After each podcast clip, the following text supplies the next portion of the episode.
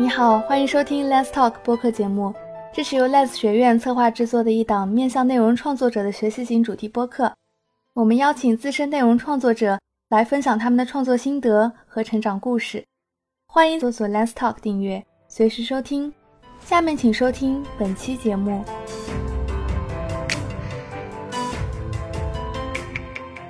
Hello，大家好，我是本次关于马格南摄影基金的探讨题目的一个主持人，我叫高健，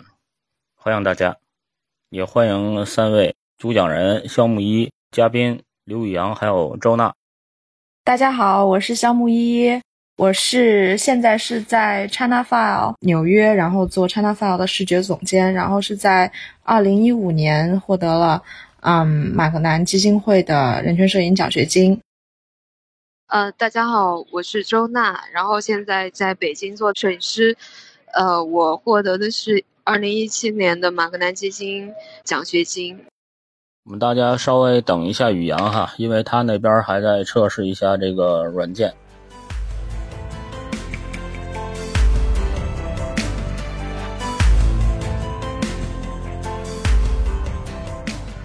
在宇阳还在操作的时候，我们先请肖木一本次的主讲人给大家介绍一下关于马格南图片社还有马格南基金会，呃，他们之间的关系和差异。呃，首先需要说明的是，马格南基金会和马格南图片社是两个。不同的机构，但是他们呢是联系很紧密的。马格南基金会是由马格南的摄影师呃一起办的一个支持，呃用他们的话说是支持下一代纪实摄影人的一个基金会，呃然后他们他们最根本的区别是马格南基金会是非盈利的，他们的所有的资金来源都是来源于个人和团体的资助，然后他们有运营大概。呃，十几个不同的关于纪实摄影的项目，然后是向全球的呃摄影师开放申请的。呃，马格南基金会呢是在纽约，然后马格南基金会和马格南图片社呢，他们也会经常的一起办一些活动啊，比如说马格南基金会，他们经常会办一些讲座呀，呃，会有请到他们的就是很多马格南的摄影师，然后也有很多马格南的摄影师是非常深入的。呃，参与到这些呃一些就是，比方说这些奖学金项目里面，比如说我们这次主要要讲的这个呃，就是马格南基金会的人权摄影奖学金，现在是叫社会公正奖学金。在最开始的几年里，呃，就是由呃苏珊梅塞勒斯呃教授一门很重要的一门课。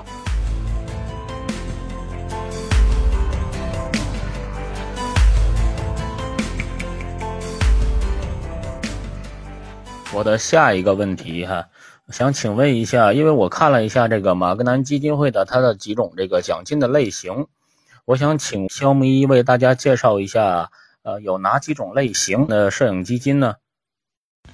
呃，马格南基金会提供的摄影基金有很多种，首先呢，就是我们今天要说的就是我们我和刘玉阳还有周娜都得过的这个，这个是一个嗯，不是。给钱，但是是以一个资助上学的一个形式，就比如说他们会，啊，他们会把获选的人，然后从全球各地接到纽约，然后来进行为期一个月。啊，现在可能是呃进行为期一个月的学习。我们那个时候呢是一个月集中的学习，然后那个时候是在纽约大学进行，大概有三门课程，然后期间呢就是在这一个月里面要完成一个项目。然后这两年就是包括今天有一点点调整，他们把这一个月分成两次来纽约，就是第一次可能是，嗯，三三个星期、四个星期左右，然后第二次可能是一两呃两个星期左右，然后呢。呃，然后项目也不是说要一个月集中在你纽你在纽约的时候完成，而是说你现在申请的时候就要提出一个那个项目，然后你然后去的时候差不多那个时候就要开始著作，然后整个一整个半年的时间，就是你上完了那第一次的四个星期的课，然后你回来以后，然后再在你的国家里面拍拍了以后，过了半年以后再去，呃，再去。再回到纽约，再进行一个更为集中的一个呃课程，然后再把这个项目打磨的更好。呃，还有一些形式呢，就比如说呃，比较有名的马格南，它叫 Magna Foundation Fund，可能就是更多的是以就是呃金钱的形式，就是直接资金的形式来资助这个项目，可能就没有这种教育在里面。嗯，类似的可能还有呃这个阿拉伯纪实摄影项目，啊，还有啊还有一个很有意思的是叫啊 Magna Foundation Fellowship。啊，然后这个呢，他是是把这个做项目和实习一起结合在一起，就是他给他给在纽约的刚刚毕业的一些就是摄影相关的学生提供这样一个实习的机会，就是兼职实习的机会。然后呢，一边让你在那里实习，一边啊也会就是马格南也会有老师来指导你做你的一个项目。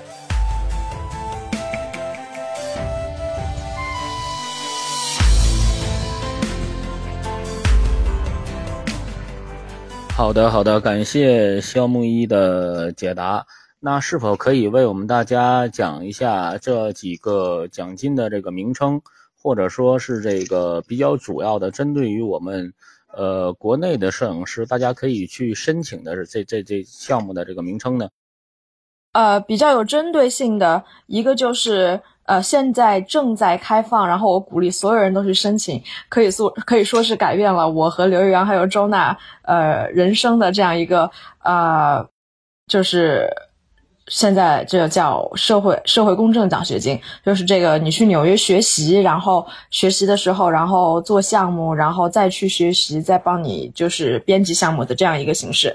呃，然后呢，这个是每一年都会选一个中国摄影师的，啊，然后。这一个特别好，然后还有一个就是马格南基金会和我现在在工作的这个 China File，呃，一起合作的这样一个叫 China File Magna Foundation Abigail Cohen Fellowship，然后这个呢是专门针对呃中国和中国相关的项目，然后呃每年都会选两个，这个是直接给予那个基金的资金的支持，每一个摄影师会获得大概一万美金的一个呃。资助，然后我记得刘宇阳是在二零一五年得到这样一个呃奖那个基金。然后如果说是在那个纽约的话，如果说有在纽约的朋友的话，刚刚毕业的嗯摄影相关的学生的话，可以去申请那个呃 Magnum Foundation Fellowship，这个是可以争取一下在那里实习，也是一个不错的体验。如果对。呃，创新的就是创新的各种科技与摄影的结合，这方面比较感兴的话，感兴趣的话，还有一个项目叫 Photography Expanded，这一个是一个我记得是为期几天的，在纽约的这样一个研讨会和制作的这样一个活动，然后呃，主要是关于就是科技创新在摄影里面的这样一个探讨和实验。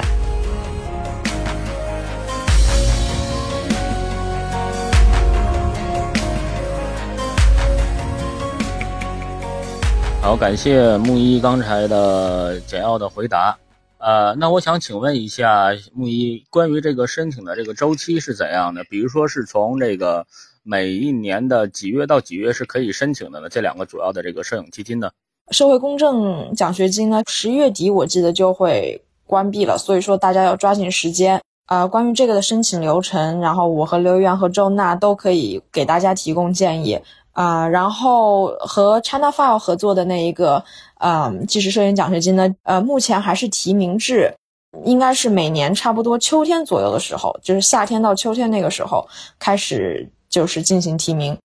刚才你提到这个提名，指的是需要一个业内的一个摄影师，呃，给这个需要申请这个项目的摄影师做这样的一个提名，是吗？那能不能具体讲一下这个关于提名摄影师对于他的要求是怎样的，或者是你通过怎样的渠道才能找到这样需要提名你的人呢？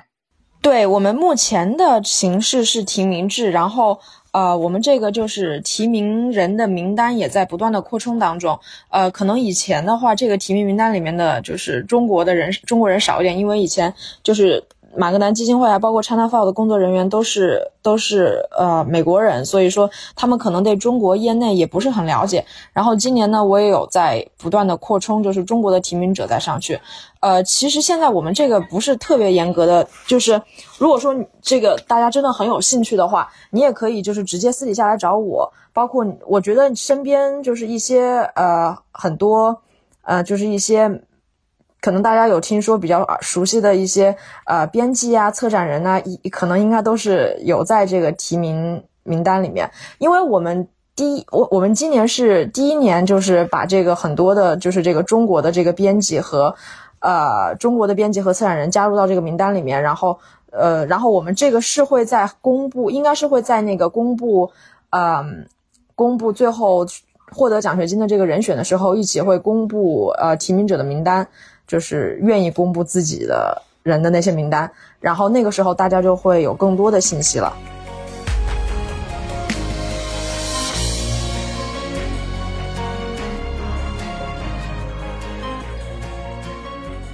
好的，好的。那这个关于马格南的这两个主要的项目基金，针对我们国内的摄影师可以去申请的。呃，根据几位的经验，呃，是否可以简单的谈一下这些项目基金？呃，和国内的申请的一个一些项目基金，比如说腾讯谷雨之类的，呃，是否有一些很大的差别？那具体的差别是在哪儿？这个问题呢，就是请刘宇阳和周娜简单的回答一下，分别谈一下。先从刘宇阳开始吧。呃，我觉得这个基金的帮助。跟国内的相比，可能更多的在于这个过程当中的一些，嗯，支持和帮助。也就是说，在你这个项目开始之前进行当中，因为它会有一些培训的一些项目，包括你怎么去深入你这个拍摄的主题，然后。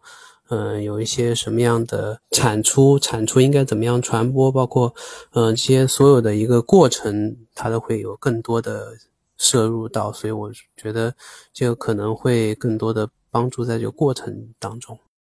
呃，还有一点就是，可能，嗯，我觉得就是国内可能。你不不仅是国内，我觉得国内外很多目前的这种奖学金的形式，可能更多还是那种一次性的，呃，就是呃上完课就完了，或者说呃给你这个钱然后就完了。但是我觉得就是，尤其是现在正在开放申请的这个基金会，呃，这个基金，呃，这个奖学金，它是一个我觉得可以是一辈子的这样一个 lifetime 的这样一个 mentorship，就是说你你上了这个以后，他们会就包括。马格南基金会的老师就不断的会跟你这个 follow up，就包括我们现在，就是我们从第一届的是第一届的那些学生，呃，到现在为止，跟这里所有的老师都关系都非常的亲密，而且是越来越，就是就是越来越，就是跟着你，呃，随着你这个事业上面的这个发展，然后，呃，没有就是说上完了这一个月就结束的这样的人，而且还有包括的是，不仅是。当时教教课你的老师，还有整个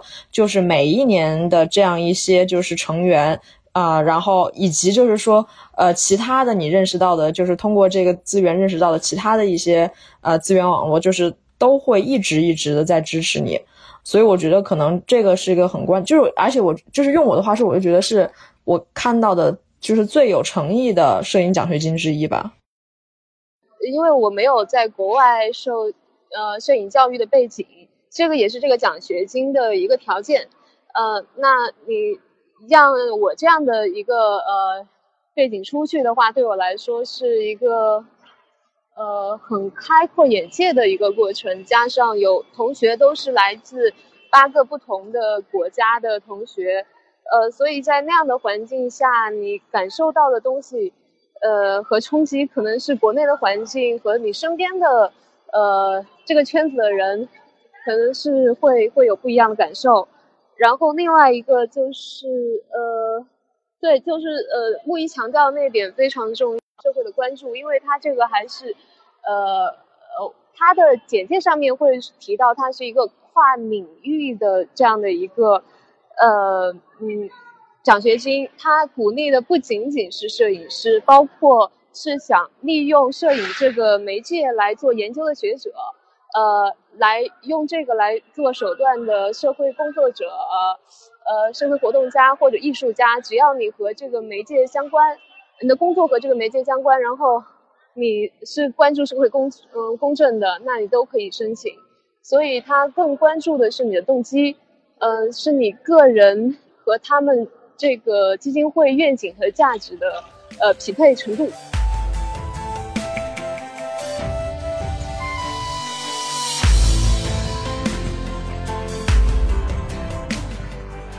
感谢周娜的回答哈，呃，那我想再拓展问一下，比如说你刚才讲到说这个项目只针对这个没有接受过西方摄影教育的这样的一个摄影师才有机会去申请这样的项目，呃，这样的一个基金。那我想问，当你自己去的去到那边的时候，首先语言是一关，啊，当然个人的语言在没去之前应该也是还是不错的。那到了那边之后，关于一些专业上的这个名词。还有和导师还有之间同学的这样的 social 的这样的一个呃生活方式，可能也是有一些这个思维上的差异。那你是怎样克服的这样的一个一个一个困难的呢？能不能能不能给大家举举一个小的例子？英语这一块儿，就是我觉得是不需要担心的，因为呃。嗯，一个是大家其实都是非呃很多都是非英语母语的学生过去，然后大家都有呃这样的共同的一个相互迁就和习惯的一个过程，而且基金会的人是非常贴心，就是有一个呃助教会为大家做课堂笔记。好，欢呃，感谢刚才宇阳还有木一周娜说到的这个具体的这个基金的所谓基金的这样一个对摄影师支持的这样一个方式哈。那我听完之后，我感觉这个呃基金其实是不单单是一个荣誉上的东西，更重要的是如何帮助呃正在起步或者是这个呃职业生涯早早期的这样摄影师的一个很扎实的一个呃训练的过程。呃，然后我想就是建议一下大家呢，就是因为马格兰基金会它每年就是都会出一些新的这样的项目，然后马格南基金会对中国是越来越重视，所以我觉得大家可以关注一下他们的网站，呃，说不定未来会有一些就是更加适合大家去申请的这样一些项目，也许对语言没有限制那么多。